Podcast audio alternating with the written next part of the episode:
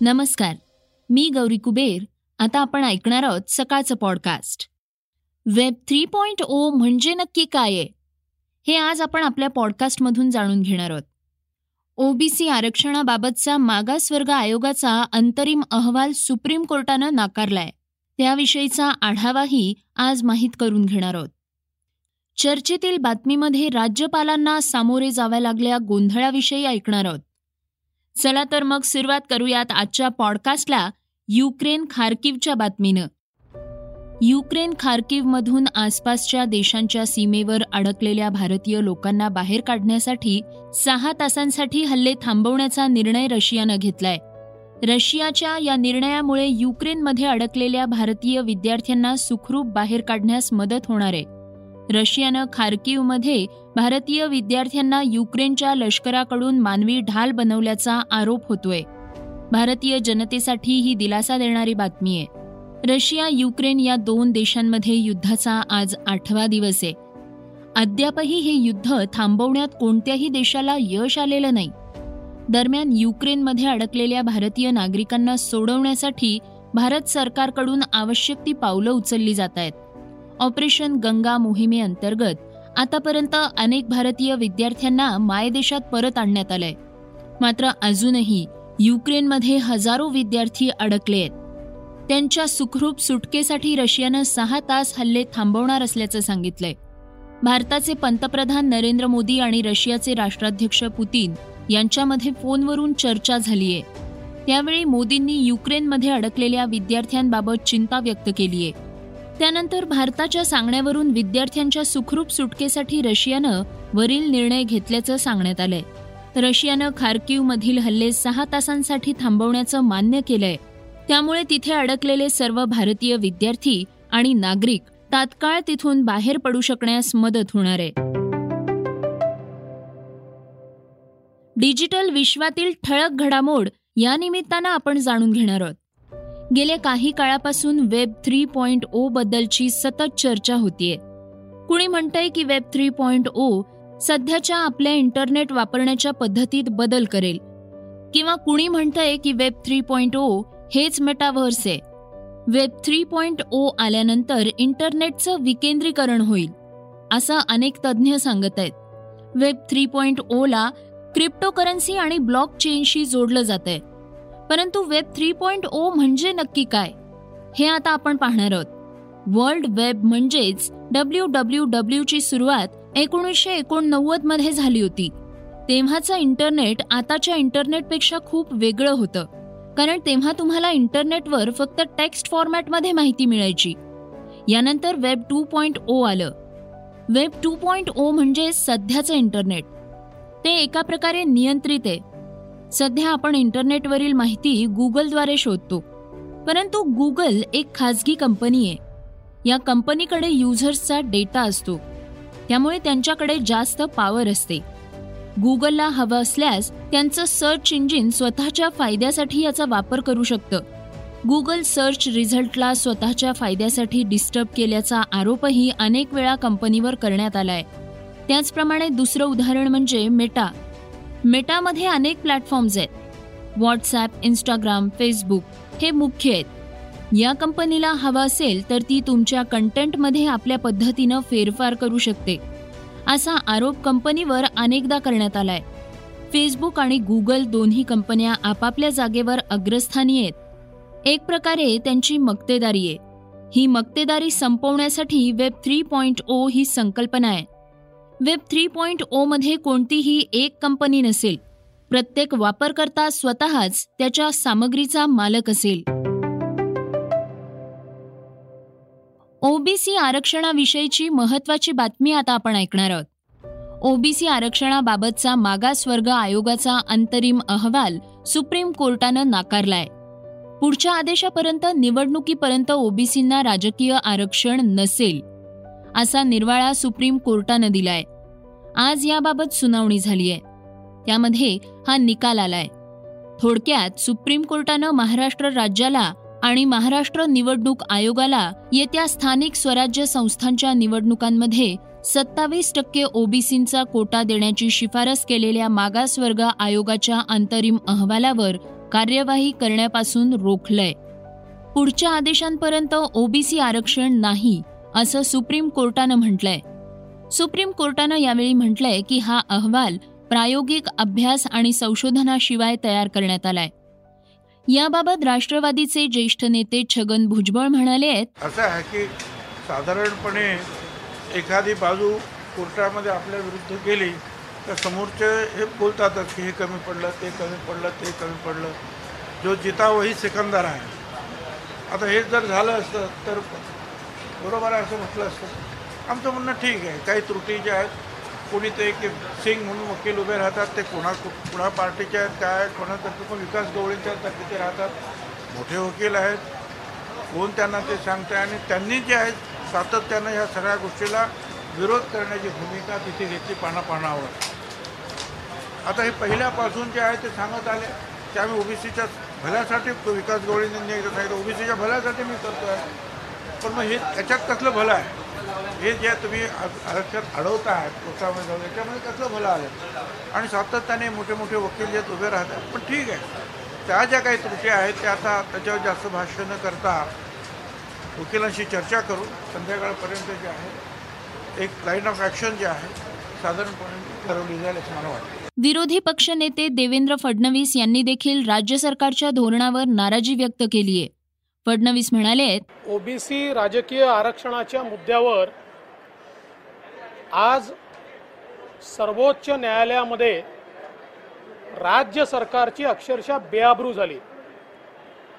ज्यावेळेस न्यायाधीशांनी विचारलं की तुम्ही जो डेटा या ठिकाणी सबमिट केलेला आहे त्यासोबत तुम्हीच असं लिहिता की आम्ही अजून इम्पेरिकल डेटा जमा केला नाही तर मग हा कुठला डेटा तुम्ही कट पेस्ट करून लावला आहे याचं उत्तर आम्हाला द्या. त्याचं उत्तर राज्य सरकार देऊ शकलं नाही. हा डेटा जमा करण्याची मेथोडॉलॉजी काय आहे या संदर्भात राज्य सरकार सांगू शकलं नाही. कोर्टाने सांगितलं साधी तुम्ही तारीख देखील टाकलेली नाही की कुठल्या तारखांमध्ये तुम्ही हा डेटा जमा केला आहे हा अहवाल कधी तयार केला आहे त्याचा देखील साधा उल्लेख या ठिकाणी नाही. आणि जो डेटा तुम्ही नाकारत होता तोच डेटा पुन्हा आम्हाला कटपेस्ट करून तुम्ही देताय. अशा प्रकारे अक्षरशः राज्य सरकारचे धिंदवडे त्या ठिकाणी निघाले. आणि त्यात सगळ्यात महत्वाचं सर्वोच्च न्यायालयाने जर काही म्हटलं असेल तर तुम्ही राजकीय आरक्षण मागता आहात. राजकीय आरक्षणाकरता आम्ही असं सांगितलं होतं रिजन वाईज पॉलिटिकल बॅकवर्डनेसचा इम्पेरिकल डेटा हा तुम्ही सबमिट करा. तो कुठेही सबमिट केलेला नाही. रिपोर्टमधून राजकीय प्रतिनिधित्व कुठेही प्रतिबिंबित होत नाहीये. लोकल बॉडीनुसार येणारं प्रतिनिधित्वही दिसून येत नाहीये. तारीखही नीटशी नाहीये. नेमक्या कुठल्या कालावधीत ही आकडेवारी गोळा केलीये याचीही स्पष्टता येत नाहीये. त्यामुळे आता हा अहवाल नाकारण्यात येते तसंच या निर्णयानुसार पुढच्या स्थानिक स्वराज्य संस्थांच्या निवडणुका या ओबीसी आरक्षणाशिवाय घेता येणार नाहीत.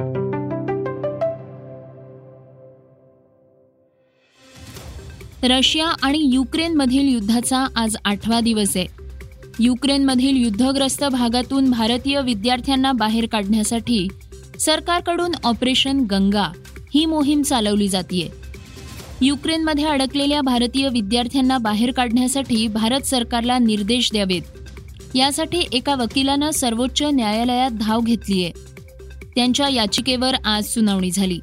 युद्धग्रस्त युक्रेनमधून भारतीय विद्यार्थ्यांना बाहेर काढण्याबाबत सर्वोच्च न्यायालयात जनहित याचिका दाखल करण्यात आली होती.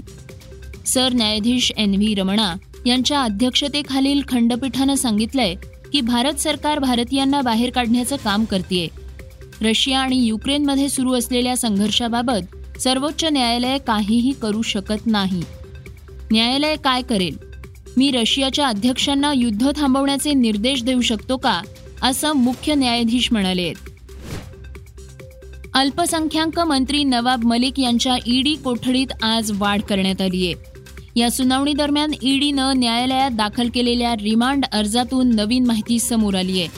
मलिकांनी हसीना पारकरला पंचावन्न लाख रुपये दिल्याचा ईडीचा दावा चुकीचा होता असं स्वतः ईडीनं रिमांड अर्जात म्हटलंय. दाऊदची बहीण हसीना पारकरला पंचावन्न लाख रुपये मलिक यांनी दिल्याचा दावा ईडीनं यापूर्वीच्या रिमांड अर्जात केला होता.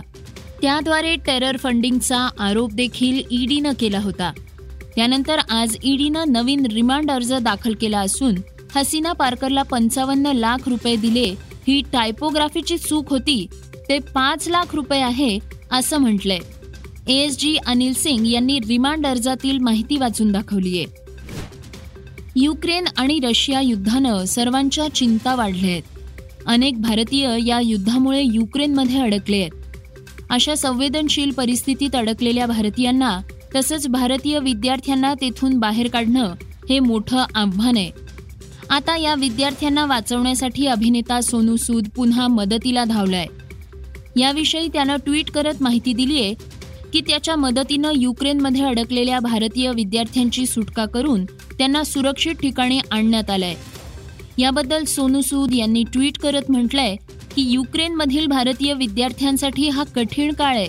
कदाचित माझं हे आतापर्यंतचं सर्वात कठीण काम असेल. रशियन उद्योगपती रोमन अब्रोमोविच यांनी युरोपमधील प्रसिद्ध फुटबॉल क्लब चेल्सी विकायला काढल्याचं सांगितलंय. त्यांनी याबाबतची माहिती आपल्या ट्विटर हँडलवरून दिली आहे जेव्हापासून रशियानं युक्रेनवर हल्ला चढवलाय तेव्हापासून ब्रिटनमध्ये रशियावर कडक निर्बंध लावण्यात सुरुवात केली आहे त्याचाच भाग म्हणून ब्रिटिश खासदारानं चेल्सीचे रशियन मालक रोमन अब्रोमोविच यांच्याकडून चेल्सीचा मालकी हक्क काढून घेऊन त्यांची संपत्ती जप्त करण्याची मागणी केली होती. रोमन अब्रोमोविच यांनी आपल्या अधिकृत वक्तव्यात सांगितलंय की माध्यमांमध्ये चेल्सी फुटबॉल क्लब बाबतच्या मालकी हक्काबाबत येत असलेल्या बातम्यांबाबत मी खुलासा करू इच्छितो. मी या आधीही सांगितलंय की मी कायम माझे निर्णय हृदयातून आणि क्लबचं हित पाहूनच घेतले आहेत. श्रोत्यांनो आता आपण ऐकणार आहोत आजची चर्चेतली बातमी. आज महाराष्ट्राच्या विधानसभेचं अर्थसंकल्पी अधिवेशन सुरू झालं. राज्यपालांच्या भाषणानंतर कामकाजाला सुरुवात करण्याचा नियम आहे. मात्र राज्यपालांच्या या भाषणावेळीच मोठा गोंधळ झालेला पाहायला मिळाला. या गोंधळामुळे राज्यपालांनी आपलं भाषण अर्ध्यावरच थांबवलं आणि ते तिथून निघून गेले. या प्रसंगीचे व्हिडिओ आता सोशल मीडियावरही व्हायरल झाले आहेत. त्याची मोठ्या प्रमाणात चर्चाही सुरू आहे. राज्यपालांनी भाषणात छत्रपती शिवाजी महाराजांचं नाव घेतल्याबरोबर सत्ताधाऱ्यांनी शिवाजी महाराजांच्या नावाची घोषणाबाजी सुरू केली. त्याला प्रत्युत्तर म्हणून भाजपनेही मग नवाब मलिक हाय हायच्या घोषणा दिल्या. याविषयी अधिक माहिती देताना राष्ट्रवादीचे प्रदेशाध्यक्ष जयंत पाटील म्हणाले भारतीय जनता पक्षाच्या सदस्यांनी गोंधळ घातला अर्वाच्यपणाने ती घोषणा देत राहिले त्याच्यावर वैतागून राज्यपालांनी आपलं भाषण थांबवलं आणि ते स्टेजवरून खाली उतरून बाहेर निघून गेले. राष्ट्रगीताची वाट देखील त्यांनी पाहिली नाही. राष्ट्रगीत होण्याच्या आधीच राज्यपाल निघून गेले. भारताच्या महाराष्ट्राच्या इतिहासात राष्ट्रगीत हा तो कार्यक्रमाचा भागच असतो.